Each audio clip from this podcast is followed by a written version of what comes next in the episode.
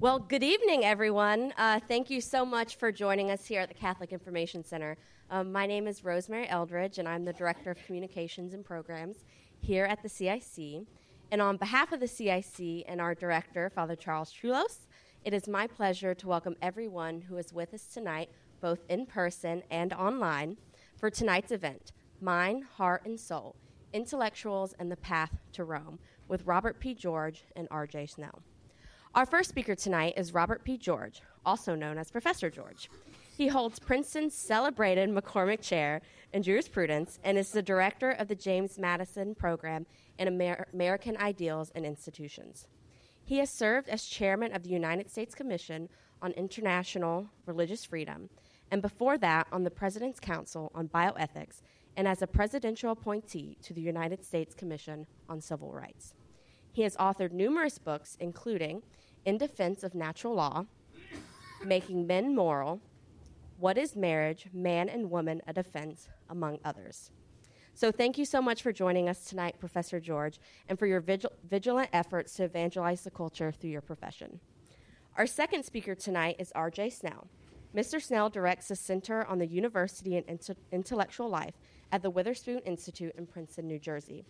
Prior to this appointment, he was for many years professor of philosophy and director of the philosophy program at Eastern University and the Templeton Honors College, where he founded and directed the Agora Institute for Civic Virtue and the Common Good.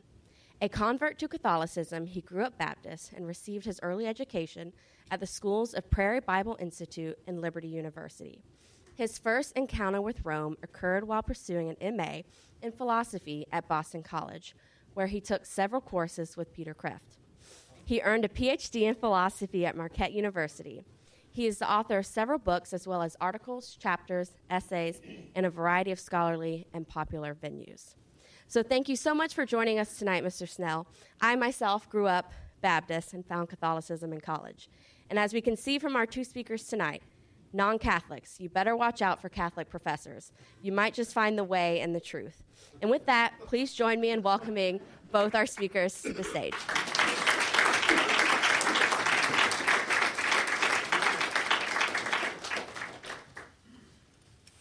Well, thank you so much, uh, Rosemary, and thanks to everyone for uh, uh, coming out this evening. I, I, I, must say I got a little bit of a thrill with that little bit of uh, Catholic triumphalism at the end there from Rosemary. Uh, those of you who are not Catholic, uh, in view of the situation in the church today, you might give us a pass on that triumphalism. we need a little dose of that these days. Um, I'm very honored to be appearing together with my dear friend and colleague R.J. Snell. Uh, R.J. did most of the work uh, on the book, and I'm very, very grateful to him for for doing it. and this is mainly going to be an interview that I conduct with with R.J.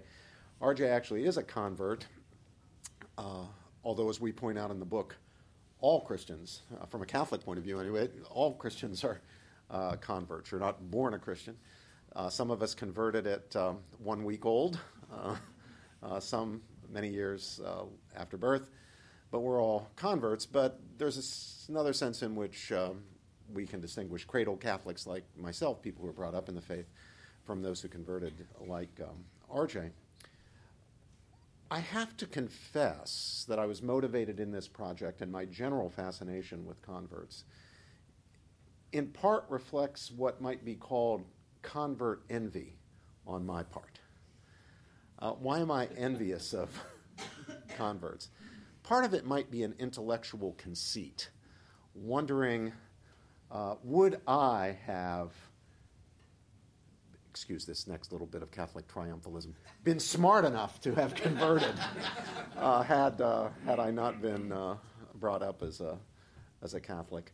Uh, but beyond that, and more importantly than that, it's just that in my own life and in my own experience, best Catholics are converts. So many of the best Catholics are converts.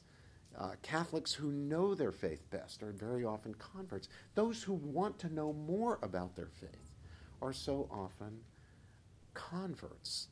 Uh, they had to think their way, in part think, pray, reflect, be prayed for, uh, into the faith in a way that those of us who are cradle Catholics, well, it was different for, for us.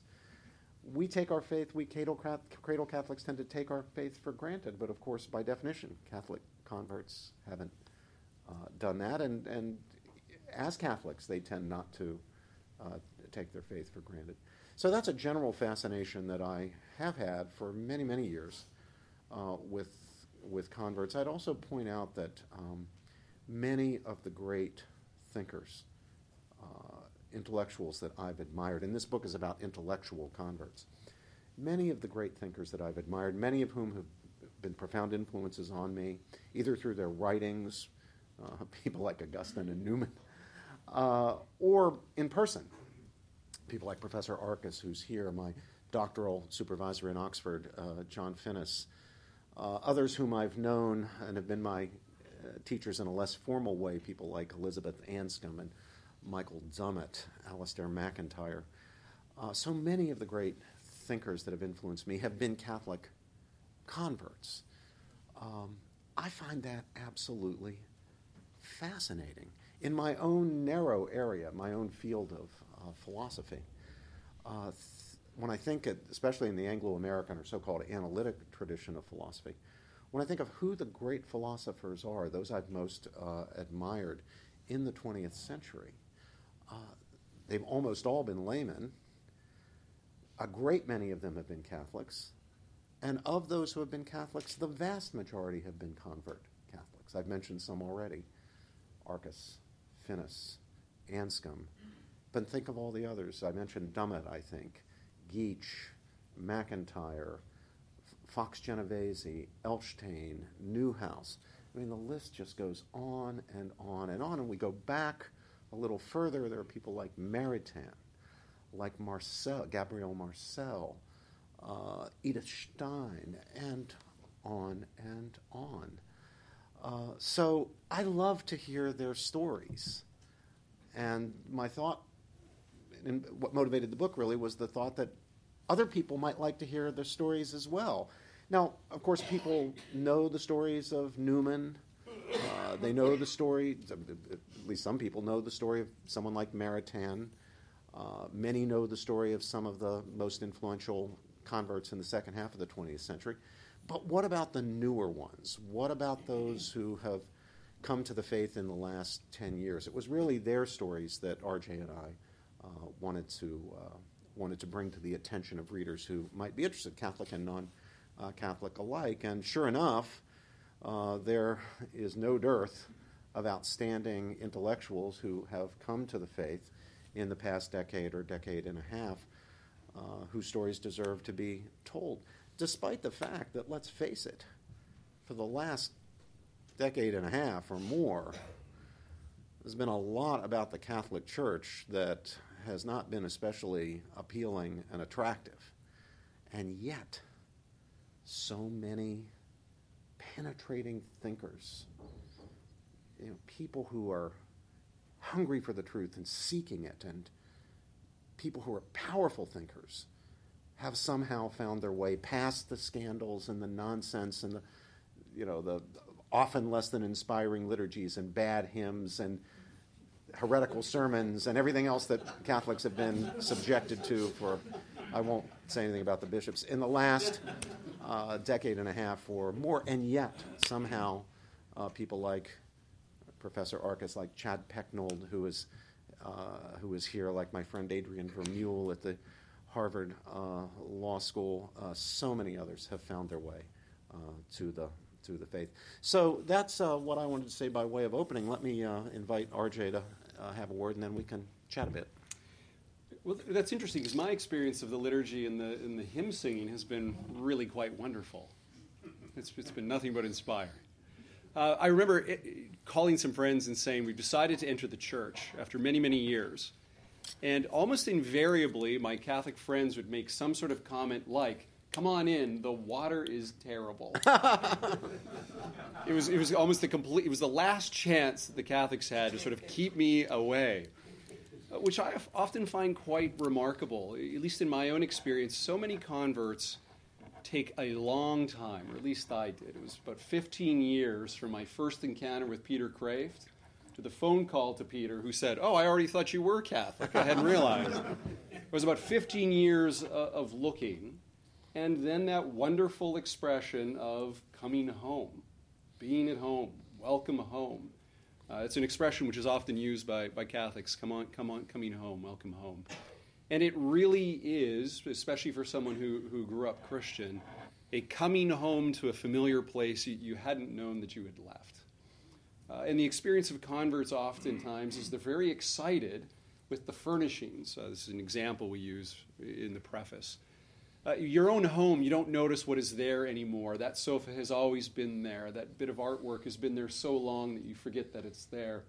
And only a visitor, visitor to your home points out and says, Oh, what a, what a lovely vase you have. And you, you've forgotten that your grandmother bequeathed that vase to you. And it really is quite, quite beautiful upon second glance. Uh, converts coming home, it's, it's very much like that. There's a kind of running around the room excitement of, Have you seen what you have? Have you seen this? Have you heard this? Have you read this? Uh, and it's a great delight to, in a book like this, be able to speak with other converts and see similarities figures or thinkers or songs or mystics that were also important to them. Uh, and then individuals that you didn't know about who played great influence in, in, others coming home. Because the home is very large and the home is, is very well furnished. There's, there's, many, there's many rooms in this mansion, and it's an expansive and beautiful and welcoming one. And being able to, to learn these stories and, and share them has been a real treat and an honor for me. Yeah, you know, in the uh, in the I grew up as a Catholic in a very non-Catholic, very evangelical culture. I grew up in uh, in West Virginia, um, and I can remember a time when uh, some of our non-Catholic friends would say, "Well, yes, uh, people convert to Catholicism, but um, you know they're attracted by the magnificent churches." Well, we fixed that by building all those ugly churches in the 60s. Uh, by the mysterious, awesome liturgy. Well, we took care of that. Uh, by the preaching of the great cat, people like Fulton J. Sheen. Well, we don't do that. Uh, it's not that stuff. when uh, uh, our late friend, uh, Hadley's friend and mine, Elizabeth Fox Genovese, was received it. Well, when she decided she would become a Catholic, and she came from a completely atheistical uh, background. She she had no religion whatsoever, except to the extent that Marxism is a religion. But when she um, and, and and she caught me by surprise. I mean, we were we were friends, but I didn't know that she was moving in the direction of the Catholic faith at all. Hadley can help me out here. I want to say probably around 2004 or something like that. In any event, I, I can remember where I was in my house when I got the phone call from Betsy. And uh, she said, Robbie, I thought that you might want to know, and I wanted you to be among the first to know that I'm going to be received into the Catholic Church. And I was a bit stunned by that, delighted, of course, but stunned. And, and then I thought, uh oh. Uh, I remembered that you know, Betsy's father had been a teacher of, I think, medieval French history. And she had a kind of interest in uh, the Middle Ages and an admiration for the, the, the, cathedrals and the poetry and all that. And so I wondered could she be one of these people who thinks, whose image of the Catholic Church is of the great triumphal church with the great cathedrals and all that stuff? Um, and so I was moved to say, well, Betsy, I'm, I'm so glad to hear that, but gosh, you know, you need to be prepared because, you know, we've got a lot of problems in the church and, you know, a lot of weak bishops and heretical priests, theologians, and all this. And, and she listened to me for a while, and then she finally said, But Robbie, it's the church. It's the church. And I knew right then she's coming in for exactly the right reason. And in fact, and really the only good reason for coming in. It's not the pretty architecture or the magnificent liturgy or the great hymns or the great thinkers or you know it, it's because it's the church that Jesus founded and it's the mystical body of Christ. She had the whole thing. She was right on. And at, when someone says that, then okay, they're you know that they're they're not going to cut and run the next time it's announced that you know there was a cardinal seducing the altar boys or seminarians or, or, or what have you.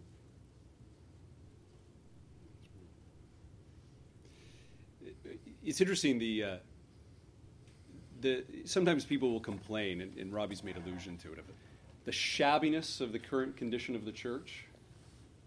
I'd grown up in a context in which I was told quite frequently that we did not believe in working out our salvation the way those Catholics did.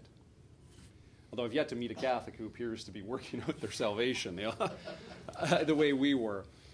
But we had a sense, or at least the community that I grew up in had a sense that we were not shabby. The church was comprised essentially of the wheat, not the chaff. And there was a long ecclesiology behind that. That the wheat were in the church, the chaff were outside. And the Catholics, following Augustine, were, were quite at ease with the chaff being at home with the wheat. And so you had, uh, you know, Evelyn Waugh type Catholics or Graham Greene Catholics, the whiskey priest kind of Catholic. This sort of shabbiness and acceptance of shabbiness. And I often, I always found that to be a quite endearing trait uh, about serious Catholics. That while I would meet Catholics who seemed far more holy than I was, far more committed in their spiritual disciplines and, and perfections than I were, they themselves seem to think of, them, think of their own selves as the greatest of sinners, which seemed to me to be precisely the, the right move of someone who understood that they were a disciple of Christ and that they were to be holy even as the Father in heaven is holy. As, as Mike Novak's comment, it's a church of the sinners, by the sinners, for, the, the sinners. sinners. and so, you know, that, that kind of disdain that some will have, you know, that here comes everybody when you talk about Catholicism, or Christopher Dawson, the, the great Christopher Dawson, when, when he converted, he'd been a high church Anglican. His mother said to him, Oh, Christopher, now you go to church with the help. Yeah. yeah. I had similar responses from, from those that I knew of. Well, now you'll be going to church with those people, you know, people who smoke, drink, and chew, and date girls who do. to, to me, there was an earthy, non judgmental holiness about Catholic people who knew themselves to be sinners, who knew themselves to be on the path of forgiveness and salvation. And I always found that to be a remarkable, welcoming experience uh, that these were people who were uh, sinners. And so I had a place here. Before his own conversion uh, to Catholicism, the late uh, Bob Bork uh, was at a dinner, and those of you who know Bob know what a how much he enjoyed having a good time at a dinner, a couple of martinis, and the conversation was flowing, and the the stories were being told, uh, and it, as many of you may know, Bob uh, was married to Mary Ellen. Uh, was a very devout, uh, is a very devout uh, Catholic. Uh, so they were there at the dinner, and Mary Ellen was there with him. And and Bob was at one point telling the table, in a very loud voice, "You know, when I was growing up as a Protestant." All I was ever told about the Catholic Church that it was, was that it was retrograde and benighted and backward and behind the times. At which point my friend Rob Royal leans in and says, Well, Bob, I guess Mary Ellen has straightened you out about all that. And Bob replied, No, no, no, don't get me wrong. I just wish it were all true.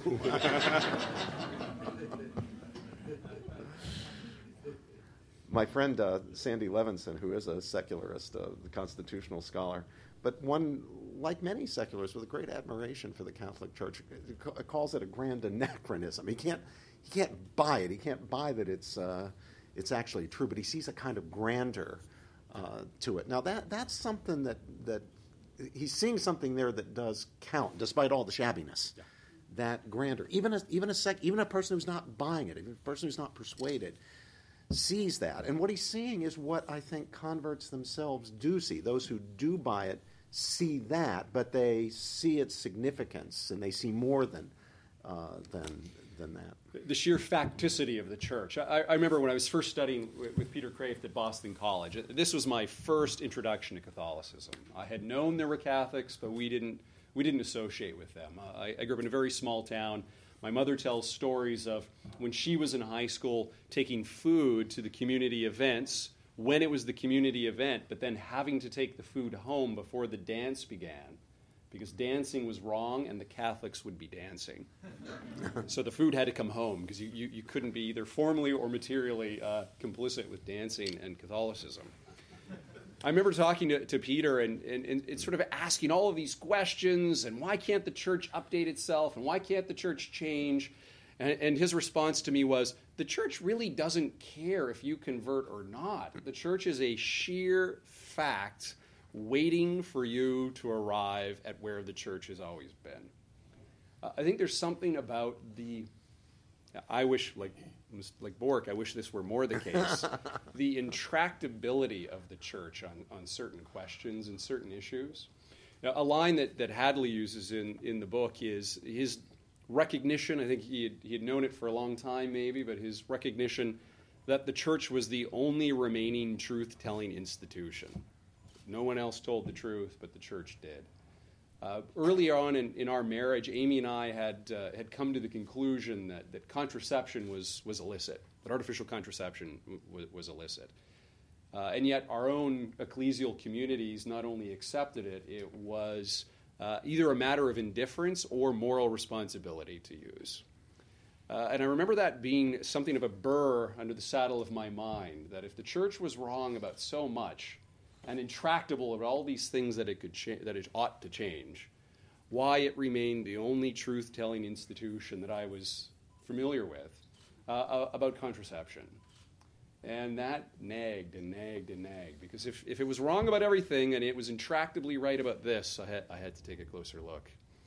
Uh, so I wish the church was slightly more intractable at times in its simple statement of what is the case right? Because the simple statement of what is the case is a, a bearing witness or a giving testimony, but it's also an invitation and a welcome of we're here for you when you would like to come home. And the door is always open the way home always is. Sometimes home is a little messy, but it's always home. Um, but at least my grandmother, you were welcome to come in, but you were welcome to come into her home.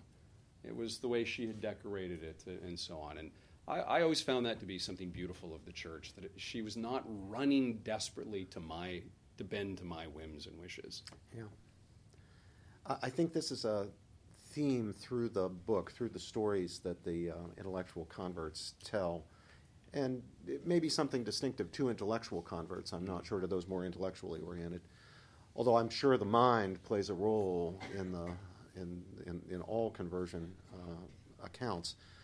But the thing I'm focusing on here is the theme of the church was telling the truth about something, or I realized the church was telling the truth about something that everyone else was keen to deny.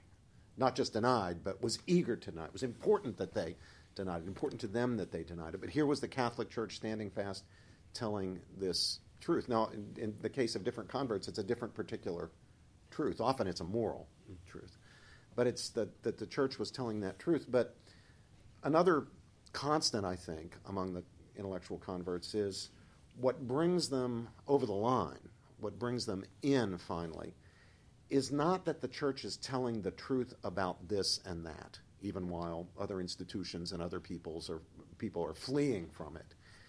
It's the insight that it's not just that the church is right about this and right about this and right about that, it's that the church is a truth telling mm-hmm. institution that it's the business of the church, it's the charism of the church to tell the truth. After all, a lot of other institutions might be telling the truth about this, that, and mm-hmm. the and the other thing. But the, the, the decision in a Catholic Church is made on the basis that, you know what, the church is a reliable teacher of truth. If, if she says that something is of the faith, you can take it to the bank. You can count on that.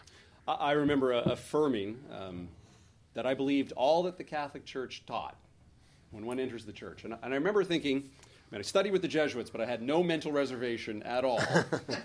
thinking, nonetheless, I wish she did not teach X and Y. So I hadn't sort of done an inductive work of checking every box. Yes, the church is right about this, I concur. The church is right about this, I concur. I had concurred with the nature of the church and thus granted that w- she was not only within her rights, but she was the authority to teach even X and Y, which I wish she had not, she did not teach at the time. But she must be right, and I must assent and consent to what she taught because she was the teller of truth. Uh, and you know the good news of that, of course, is when one is docile, one begins to understand. And now those doctrines X and Y, both Marian doctrines, are among some of my most cherished and, and beloved doctrines. Yeah. The the your your own uh, story about coming to believe the church was right about contraception, or coming to a view about contraception, mm. Which was the church, happened to be the church's view, and then looking around to see who was telling the truth, is an interesting one. Uh, this is a bit of theological speculation of my own, but I wonder how Paul VI managed to reaffirm that teaching uh, in the context in which Humanae Vitae was delivered. I think that left on his own, if he was just Giovanni Battista Montini and not pontiff, supreme pastor of the Universal Church, it's hard for me to believe he would have upheld the, the traditional teaching. Everything was going against it. Absolutely everything was going against it. You know, the Protestant churches had begun, begun abandoning it in the, late 1920s, early 1930s. By the 60s, all, pretty, all the major Protestant denominations had abandoned the teaching. The teaching really was looked at by the great and the good, the, the cultural and intellectual and economic elite as backward and benighted, all the stuff that Bob Bork said that his Protestant uh, family members accused the Catholic Church of. Uh, there was the whole insanity about the population explosion, and we were going to run out of food by 1980, and uh, all, all that, which was believed, right? I mean, the, the cultural and intellectual belief bought that believes, one. yeah. Look, like the people who are telling you about transgenderism now, they were buying this whole population explosion uh, myth in the same way that they bought into eugenics a generation uh, early. These are the great truth tellers, by the way. Um, everything was going against it. And obviously, you know, as you all know, I'm sure, the, the, the Pope's own commission, the Birth Control Commission, recommended a revision of the, of the, uh, of the teaching to permit contraception under some circumstances. Uh, priests were already beginning in their pastoral practice and confessional uh, practice to tell people, tell couples, married couples, that contraception was okay. The church's teaching was likely to change on this. Uh, you know, no, no, need to treat this as a confessable sin. Blah blah blah. Uh, gosh, how did the Catholic Church manage not to yield under those circumstances? How did Pope Paul VI managed to stand fast. Everything was going against it. The price of doing it would be extremely heavy. He had to know about the rebellion that would come. Maybe he didn't realize it would come quite as quickly, uh, that Charles Curran would ignite it before he read the encyclical. Uh, but he had to know that he was going to get one heck of a rebellion. He, he had to know that it wouldn't be just the theologians, but bishops and probably entire bishops' conferences, which you, mm-hmm. you did get. He had to know that a lot of negative consequences for the church, its reputation, its standing, its financial circumstances, would all come uh, in the wake of what he was about to do and what he did. But he did it nonetheless. Now, here's my theological speculation. I mean, does a merely human institution do that? Can, can, could, could Pope Paul, could Giovanni Battista Montini have done that apart from the charism he enjoyed as pontiff, uh, it seems doubtful to me. There's something beautiful about the text too, and its in its brevity. I, I was talking to some students the other day where they, they, they believe the document, but they're somewhat complaining about the lack of explanation in the encyclical, which I take to be one of its great merits. It simply said, well, this is the teaching of the church. Here's what's likely to happen, uh, most of which turned out to be the case. It was right about most of those things, at least in my judgment. But, but it didn't do um, enormous intellectual legwork of explaining why the doctrine was right. It articulated that the doctrine was as follows, which gives, I mean, you see this a lot in Catholicism. Um, an opening or space for reflection. I mean, th- this is one of the things I, I, think is quite remarkable about, about the Catholic genius, the various charisms and orders and spiritualities that within the space of orthodoxy, within the space of dogma, there are so many ways to determine how the dogma is true. It, it, it is true. How is it true? How is it to be explained and lived? Uh, and that encyclical, I think, has that virtue. It does indeed. It did one bit of intellectual work, though, that I thought was very important. I don't know if you agree with this, RJ. Uh, and it did something that really very much needed to be done, especially once the anovulant birth control pill. I don't want to distract our discussion off into contraception yet again, but the something that it did was actually, for the first time, uh, at least for the modern period, in a way that made sense, define contraception. Mm, yeah. There was a, I mean, what, one of the things the pill, the introduction of the pill, uh, created was um, doubt, uh, confusion, uncertainty about what the church's teaching on contraception was a teaching against. Uh, there was even the initial question of whether the pill was, Was a contraceptive. contraceptive within the meaning of the traditional prohibition, which was what the Birth Control Commission was initially charged to study and, and make a, a recommended judgment uh, on. I think the commission rightly drew the conclusion that we do get in, in, in the encyclical that the pill is a, a, a contraceptive, that anything you do before, during, or after uh, marital relations to render the act sterile is, uh, is contraception within the meaning of that term for the, for the prohibition. It got it right, although the, then the Birth Control Commission said, well, it is a contraceptive, but what we should do is change the teaching on uh, contraception because it's, you know, not infallibly proposed, and we can change it, and it, it would be a, ease a lot of burdens on married couples and so forth and so on. But back to the back to the book, RJ. Tell uh, tell us about some of the um, convert stories that you found particularly engaging. Well, there, there's so many. Hadley, of course, is here. His story is, is fascinating and, as always, charmingly told. And Hadley was received in this very in this Chapel, very room. yeah, yeah. Um, and Hadley's section has, I think, what I found to be a, a, a quite moving uh, tribute to his many friends who were, who were here and joined him in that. Uh, Chad's story is, is very similar to my own. Uh, he turned to Augustine, and I turned to Aquinas, but you know he gets most of it right. um, he got this, he got the central part right. Anyway, Chad's story is very similar to my own, so I resonate with it quite quite closely. Uh, the story of uh, Ulf Ulf Ekman is a very interesting one. He was a, Swedish megachurch pastor, which, if you know much about Sweden, um, the condition of faith in Sweden is, is perhaps not particularly vibrant and robust.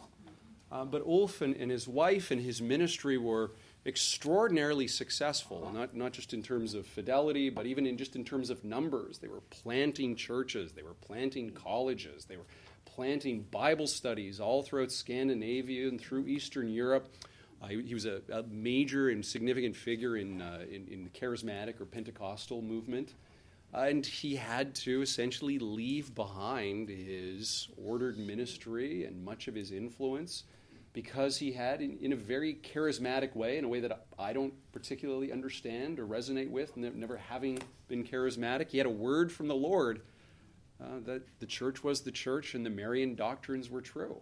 Uh, and so he left what he had to, to follow what he understood to be the truth, uh, which was came at some personal cost and, and even some confusion am, among those who were dependent upon him. That's, I think that's a remarkable story for someone to, to give up so much and to do so in my conversations with him with uh, no sense of loss. And he told me in conversation, well, now I'm just an, I, I'm an ordinary Catholic, and that's a wonderful thing to be. So I found that story to be to be very touching. Many of the um, many of the stories are told in the uh, by a, uh, use of an interview format. Uh, so one person, often a convert, interviews the convert. Um, in in my case, I uh, interviewed Bishop Conley uh, from uh, Lincoln, Nebraska, and uh, his story was interesting because he came to the faith as a result of being a student at the University of Kansas in what was, alas, does no longer exist, what was a great Western Civ program, Western Civilization program. So it was encounter in, in, in encountering the great thinkers, really from Plato, from the pre-Christian period, from Plato forward, that uh, put him on the road uh, to to conversion. And, and it's interesting that in his account, which I hope you will read in the book, uh, he saw the pre Christian pagan philosophers like Plato and Aristotle pointing the way. And, you know, from their own, in a certain sense, ignorance, nevertheless pointing mm-hmm. in the direction that would lead them to Jesus. That's just really an extraordinary thing. But, uh, and, and Chad's here, so he can check me on this. I think this is something that you find even in some of the church fathers who had read Plato, right. for example. This sense that Plato was pointing in a certain direction. Everything but the Logos, uh, Augustine yeah. says, which is uh, everything. But, yeah. yeah. Uh, another thing I find interesting, and Hadley could speak to this, is with Jewish converts. Well, I'm about to problematize the notion of Jewish converts. Many Jews who become Catholics, who are not Jewish Catholics from the be- beginning, but uh, Jews who become Catholics, do not experience themselves or understand themselves as converts in the way that Protestants, for example, who become Catholics, understand themselves as converts. It's more a sense that okay, I'm I'm I'm just completing what I already am. It's not a fundamental change in any way. I'm on a path, and uh, maybe maybe now I'm actually seeing who I have been following all along. I was following him. I just didn't realize it was him. It, it, it, strikes me as like the disciples on the road to Emmaus. You know, they're walking along with Jesus. They don't know who he is, don't recognize who he is, but you know, they're they're they're they're with him. They're they're on board. You know, and and then eventually they see, well, it's it's it's who he is.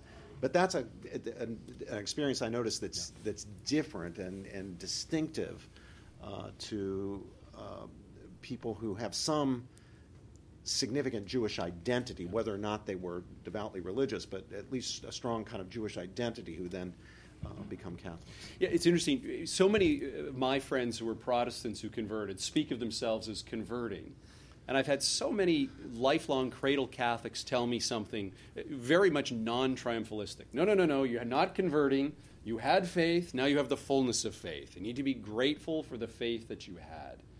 I, I have found that to be a wonderful corrective or counsel uh, to be grateful from Catholics reminding me that I, in fact, received faith at my mother's knee. Uh, and from good and serious Protestant pastors and youth group leaders and so on. So I've had a good many, uh, and, and, I've had other Protestants tell me this as well. I've had a good many Catholics um, counsel gratitude and not to overstress the convert language, which I think is very magnanimous. One of the uh, interesting features of the book is that uh, it has two converts who are married to each other interview each other. Uh, my former student Matthew Schmitz interviews his wife Julia Yost, and then Julia Yost uh, interviews Matthew uh, Matthew Schmitz, uh, and that's one of the highlights of the book for me. Another is Karin uh, Oberg, a very distinguished uh, astrophysicist uh, at Harvard, uh, who has a, a, a, chapter. And that's another interesting thing. I, uh, I noticed that there's something distinctive about intellectual converts who are coming from science mm. Rather than from history, philosophy, literature, where the Western Civ right. aspect of things right. is so you, ordinarily so crucial as it was in Bishop Conley's case. Uh, with someone like with someone like Karin Oberg, it's the intelligibility of the orders that she explores as a scientist, mm-hmm. and their majesty and their and their grandeur and their complexity uh, that is playing the role that the grandeur of Western right. civilization would play for somebody like uh, uh Bishop Conley. Uh, I should also mention that while um, most of the converts in the book who have uh, any political profile, and not all do, uh, tend to be on the conservative side. Uh, one is on the liberal side. That's um, uh, Kirsten Powers, uh, who has a fascinating uh, conversion uh, story from secularism to evangelicalism, which she embraced with considerable enthusiasm, although in a certain sense at the same time against her will. Right. She didn't want it to be true. Uh, she didn't want Christianity to be, to be, true. She was happy with the secularist uh, view of things, but she came persuaded, nevertheless, that it was true. But she didn't get turned off to evangelicalism. It wasn't that she was an evangelical. She was, she was uh, I think, received, uh, uh, baptized as a Christian in Tim Keller's church in New York, if I remember correctly. Um, it wasn't that she became disgusted or turned off to evangelicalism. It's that her evangelical faith seemed to point again the trajectory that she was on took her beyond evangelicalism and into uh, Catholicism. So her story again is uh, is fascinating, and, and she's interviewed by the wonderful uh, Kathryn Jean Lopez for the book. It, it's it's great to be able to bring the interviewers and the interview uh, subjects together. Part I think of the charm of the book and what makes it different from most conversion books is the uh, is the interview format, and not just using a single interviewer, having lots of different uh, people conduct the interviews. Well, we should probably Yeah, uh, open the floor, and uh, also I, since Chad and Hadley are here, I don't know if any of our other. I, I know Kirsten couldn't be here because she's doing CNN tonight, but uh, if any of the other interview subjects happen to be here, let us know because we'd like to hear from you as well. Do, do you want to? Could we give the microphone to Chad and Hadley first, just to say a, say a word? Hadley's uh, right here. I went back to those to that chapter to see what I'd said. and I, w- and I was touched by I was being interviewed by a former student of mine, uh, Case in, former Case in Crosby, not Case in Chile. Yes, she, was, she Who was your, your student at Princeton. Yeah, but she's in my course on political obligations, the course from which a book called First Things had sprung. And she said it was that course at that time, at the time she was considering the church, that firmed her up in her conviction. And it reminded me of something that came up in our discussions, that the letters I had from students over the, before I was a Catholic, uh, teaching natural law and objective truths. I get letters from different parts of the world from my former students saying, you know, it was that work in natural law that brought me back into the church. And so, with one case, Sam Rudman, uh, you mentioned this case of he uh, he preceded me to, into the church, former student of mine preceded me into the church. But the line that I'll just pick up the line that um, that RJ was citing. It came into conversation with Stuart Swetland, who said he'd been converted at Oxford because of conversations with Robbie and with um, Dermot Quinn.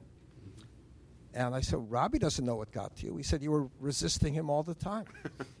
and he said, It was Dermot. Dermot said, You could believe everything the church tells you and not be a good Catholic. The question is, do you believe in the church as a truth telling institution?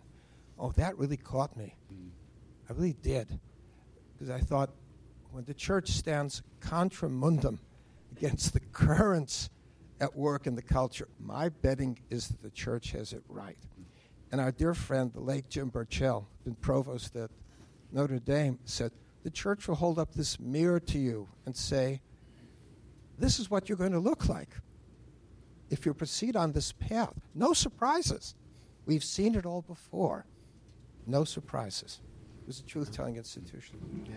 Okay, well, I I should also mention uh, in Hadley's case, gosh, dozens of people, his former students, his readers, uh, perhaps scores of people, uh, came into the Catholic Church ahead of Hadley under his influence, uh, which is exactly what happened in the case of G.K. Chesterton, who took a very long time to come into the church and made many converts to the faith before he, he did actually uh, uh, come, in, come into the church. Chad, That's where are you? I'm, I'm back hiding back here. Um, uh, I, I'm. It's interesting for me to hear you tell the stories of other converts because for a long time I hid as a convert and people didn't even know I was a convert. So it's um, it's funny to think of oneself as a convert. Just what you were saying in terms of it being a fulfillment of the journey that you were on part of the story that Matt Franck tells for me because I'm one of the odd ones where Matt Franck actually tells my story for me, which is very nice. Uh, nice two-hour lunch uh, in New York, uh, telling my story to him, and then him telling it better than I could. But uh, one of the things that I do tell in the story is how I grew up in a in a half Catholic, half Protestant family, in which I heard the story told over and over again that we used to be Catholic. Yeah. yeah. And so I grew up being very resistant to the Catholic faith because the family narrative is that we were Catholic and now we're free from all that.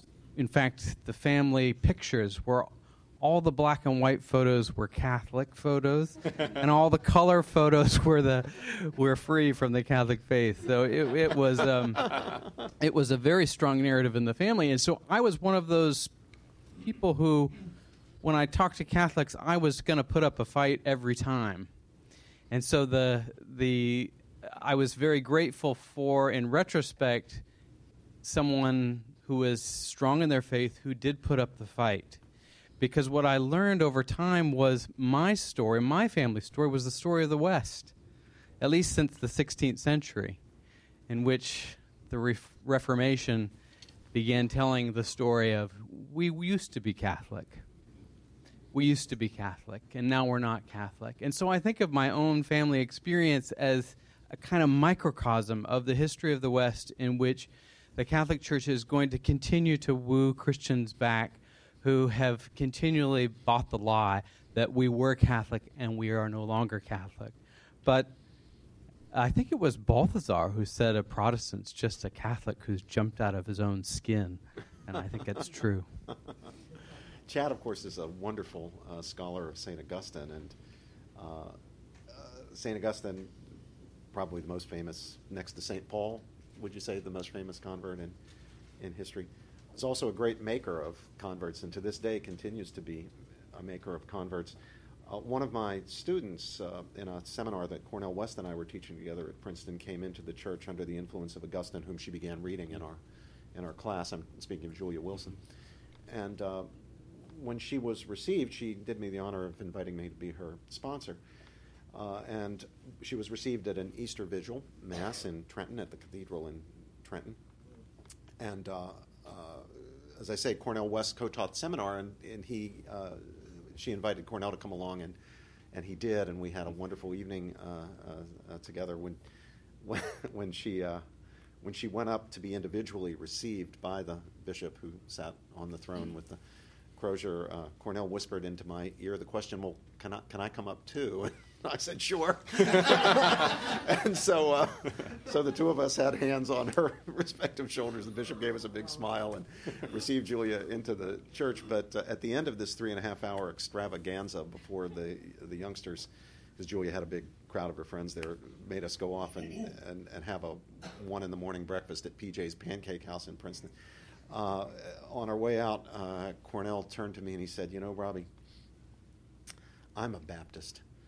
And we Baptists, we're really just a little rowboat. This Catholic Church, it's an ocean liner. yeah, when I, when I did the uh, rite of continuing conversion at uh, the Cathedral Basilica of St. Peter and Paul um, with Archbishop Chaput, which was a, a, great treat for me, I thought, oh, there's going to be 100 people there. Show up and the place is packed and thousands of people. Yeah. The ark is large. Yeah. Now, I think that the data show that more Catholics convert to evangelicalism by far than Catholics, than evangelicals convert to uh, Catholicism, which is something I think the church needs to be asking, all of us need to be asking ourselves some questions about. I have a uh, question for the two of you from a viewer at home. Um, can you share any stories of pilgrimages you made during your own conversion or of others who were deeply influenced by spending time at holy sites such as Rome, Jerusalem, Fatima, Lourdes, and Poland, etc.? Well, in the book, Kirsten Powers has a, an experience in the catacombs um, at St. Peter's. So th- that's a powerful story in the book. Uh, somebody made a pilgrimage on my behalf. Uh, so when I, one summer when I was at Boston College, I was, I was working in a section of the library and one of my coworkers was a, a nun from Mother Teresa's order. And as she tells the story, she and Mother Teresa had had a falling out, and she had been sent back to the United States. Um, and I'll tell one brief story about her, and then tell her tell to set up. Um, she came to work one day and she says, "Mother Teresa died last night." And I said, "Yes, I know. I, I read in the newspaper this morning. What a what a tragedy." And she said, Well, I knew before I read the newspaper because when I woke up this morning, Mother Teresa was standing at the foot of my bed, Gosh. apologizing to me because I was right and she was wrong. I said, Oh, that's very interesting. And she said, Well, all my prayers are my prayers are always answered. So that's how she set this up. Maybe three weeks later, she comes in on a Monday morning. She says, uh, I made pilgrimage for you down to St. Patrick's uh, Cathedral in New York. I went to the, the side altar of Elizabeth Ann Seton and, and prayed for your conversion. And remember, my prayers are always answered. uh, so when we entered the church, we, uh, we went to St. Pat's to, to visit the side altar of Elizabeth Ann Seton.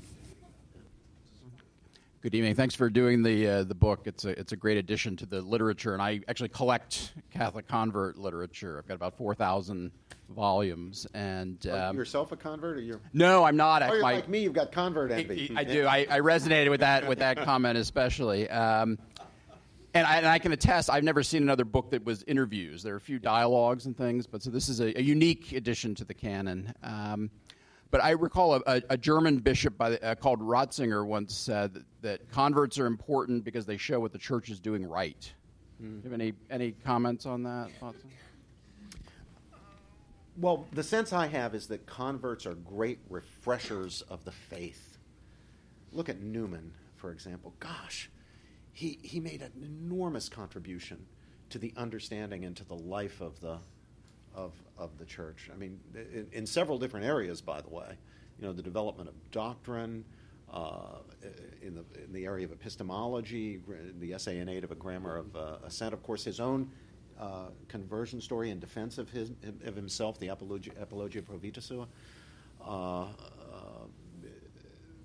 that is the kind of freshness of thinking that any institution, any mean, even, even non-religious institutions always need, and converts very often are the ones that bring that to the church. There's this wonderful um, saying, you know, that that Catholics have about, and it's said often in connection to the Second Vatican Council. It must be in the documents somewhere that the that the, the church retrieves from the treasury things that are both old and new. Nova et Veterum. Yeah, uh, and I think there again, converts play such an important role. They really refresh our thinking. Um, there, there is a tendency which Catholics, though, need to avoid, and I really need to mention it this evening, and that is lionizing converts. We um, we're not so guilty of that in the United States, in my experience. But I lived for five of my years, five years in uh, in England, and of course, there English Catholics are historically have been a terribly persecuted uh, minority. So. Uh, when they win a big convert, especially if they win a big convert from the Anglicans, uh, they like to rub it in and make a big deal uh, out of it. They did it with Chesterton, uh, and that, that, that came off uh, okay. They certainly did it with Newman. Uh, but you got to be careful. Uh, they did it with Eric Gill. Right. Eric Gill you know, was a very distinguished uh, artist, uh, sculptor, uh, but he turned out to be a very bad guy. And uh, some years after his death, when his diaries were revealed and it became clear what he was up to, long after, even after his conversion to Catholicism, the, uh, the English Catholics had a lot of egg on their face, and the Anglicans, I'm sure, were glad that he had, uh, he had left their fold and joined the, uh, the, the Catholic Church.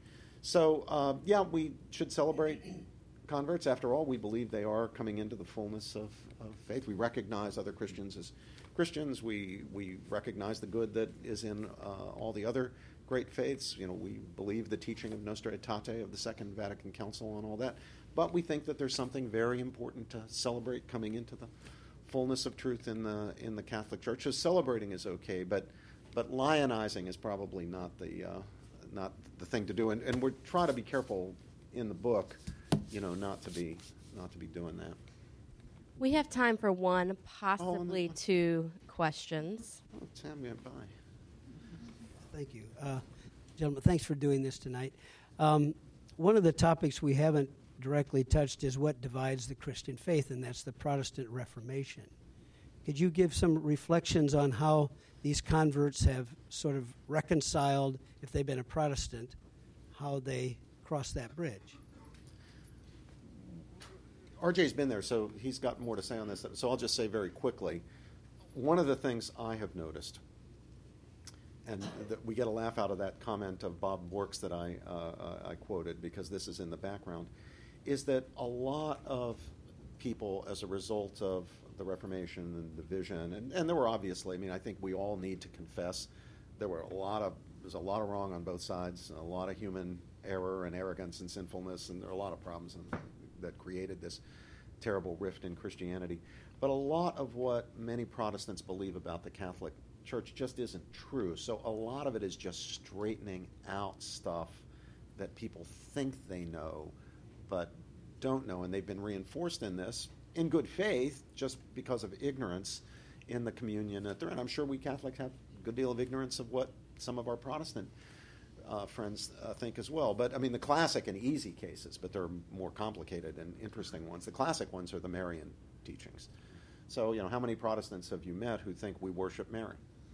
And, and you know, it's pretty easy to fix. And, you know, no, we, we, we, we don't worship her. We don't think she's, she's God. And, and so, you know, we, yeah, you want, you, if you ask RJ who's alive to pray for you, it's okay to ask someone who's dead to pray for you. And, and Mary's one. Well, you know, especially when she doesn't have original sin. How yeah, hard is that? Yeah, that's right. Yeah. Uh, so, it, a, a lot of the problem is overcoming those just misunderstandings. At a deeper level, it's something like how are we justified? How are we sanctified? How are we redeemed? You know, once the the theologians themselves and the representatives of the of the Protestant churches, at least the Lutheran Church and Catholic Church, get together and, and actually try to sort this thing out, you realize there's not a lot of, of, of difference. There, there's a lot of misunderstanding. There's not a lot of difference. The joint statement released by the Lutherans and the Catholics, Chad might know this better. RJ, do you know it? Is this about 2003? Uh, you're around there, probably. Some, yeah. some, something like that. You know, makes clear that um, that uh, you know, the, the, the real fear that the Protestants, Lutheran type Protestants, have of of the, of the Catholic faith, is, Catholic teaching, is something that just not consistent with with Catholic teaching. But it's out there; it's deeply ingrained. Most Protestants believe it, and most Catholics and most Protestants are not theologians. Most Catholics themselves don't know what they believe about stuff like that. Just they're they're happy to believe whatever the church holds about this. That's what that's what I believe, and, and I'm not going to fault people for, for that. I mean, you know, we're not all supposed to be uh, theologians. The better we know our faith, the deeper we understand our faith, the better, all things considered, of course.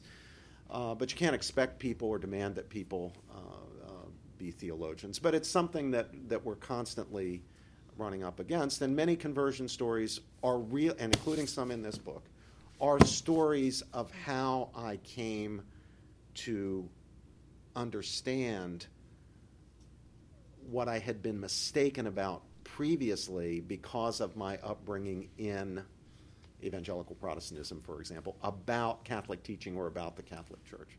Now, where I grew up in West Virginia, there were really weird things that I, I mean, dear lady, she was like a second mother to me, mother of my best friend when I was growing up, widow of a Baptist preacher. And, you know, she would occasionally take me aside because she loved me.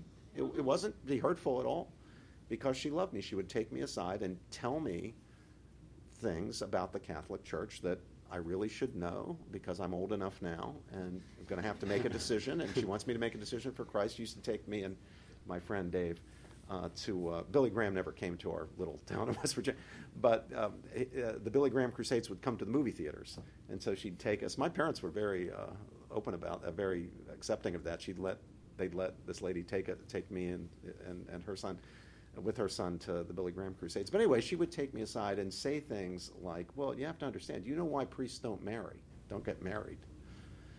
It's because they sleep with the bride the night before the what? now that's not Luther. I mean, Luther had a lot of nasty things. You know, in his worst moments, he's had a lot of that. He didn't say stuff like, like that. But again, I mean, there's just stuff that people believe. Yeah, and, and this is a nice, good, this is not a bigot, this is not a mean person. You know, this is, this is somebody who wanted nothing but good. RJ. there's a lot of clarification. I remember learning that what Protestants meant by justification is what Catholics described as sanctification, and what Catholics, uh, what Protestants described as sanctification, some Catholics called justification, which would cause some problems. Yeah. So there's clarifications to be have. Uh, worship is not veneration. Those kind of clarifications. But uh, the the comment that I told my father, uh, who was very gracious to me, but not entirely at ease uh, with with my and my wife and his grandchildren going to Rome, as I told him, I'm doing exactly what you taught me to do. You taught me to follow the truth as I saw it. You taught me to follow Scripture as I understood it. Uh, and you taught me to always follow Jesus wherever he could be found. And I think that's the, the great virtue of the magisterial reformers and the great virtue of, of serious evangelicals is they are committed to following Jesus where they think he is. They're committed to following the truth as they understand it, and they're committed to following the, the truth and fullness of Scripture as, as they understand it. Uh, and those virtues, uh, I think, all things being equal, tend to lead you to the fullness of the faith, uh, to read more deeply in the church fathers, to understand in context, and so on. Uh, so we, we have a wound in, in our faith. Uh, there's, there's the great east west wound, and then there's the second wound as well between the, uh, the Protestants and Catholics. I myself have a, have a great deal of hope that uh, all things shall be well. Yeah, and I think we need to pray and work for that um, reunion, both east and west, and then within the uh, within the west. I see Rosemary's going up there. I'll tell one last story, Michael. so uh, I love the Missouri Synod Lutherans. They are fantastic. If you are going to be at the pro-life march in a few weeks, you're going to see a big delegation of those people, and they'll stand up for marriage and they fight. They, they've got some serious problems with uh, Catholicism, but on the other hand, they uh, are not uh, not not reluctant to talk with us. In fact, I was invited out a few years ago to speak at a big conference of Missouri Synod Lutheran pastors, and they asked me to give three lectures to their to their pastors, and never have I been more warmly received than uh, among these um, uh, Protestant pastors. So they had me do a lecture and then a break and then another lecture and then a break and then another lecture and then a break and then finally we came back for Q&A. And I think one of my lectures was on life and one was on marriage and one was on religious freedom. when, the, when we got back, finally got to the question session, the very first question, pastor raises his hand, I recognize him, he stood up and he said, oh, Professor George, those were such wonderful lectures, and you've given me such ammunition, such good stuff and arguments, especially on marriage. He said, uh, that I'm going to use in my in my preaching and in my ministry. I just think it's wonderful, and I want to thank you. But I just have one question, which is how do we square um, what you have said and your your arguments and your moral arguments with the fact that people don't have free will? and I said, well, Pastor, I think you're going to have to rethink that one. Thank you, Rosemary. Thank you so much, uh, Professor George and RJ. That was a that was a very hopeful and insightful and moving talk. And thank you to our audience here in person and at home for coming tonight and, and tuning in. You know, we have these events for you guys, for you to grow in your faith and your intellect and, and to combine those two. Be sure to pick up your copy of Mind, Heart, and Soul Intellectuals in the Path to Rome right outside the chapel. The CIC book group will be starting its first book of 2019 this month. The title is The God That Did Not Fail How Religion Built and Sustains the West by Robert Royal. We're going to launch the, the CIC book group with a luncheon featuring Robert Royal on January, January 24th at 1 p.m. Registration is required for lunch. Our next evening event features Meghan Cox Gurdon on January 28th at 6 p.m. Miss Gurdon will discuss her new book, The Enchanted Hour The Miraculous Power of Reading Aloud in the Age of Distraction. I invite you to visit our website, join our listserv, follow us on social media to stay up to date on these upcoming events and all the other upcoming events that we have going on. Thank you again so much for coming, and I hope to see you at our future events. Thank you.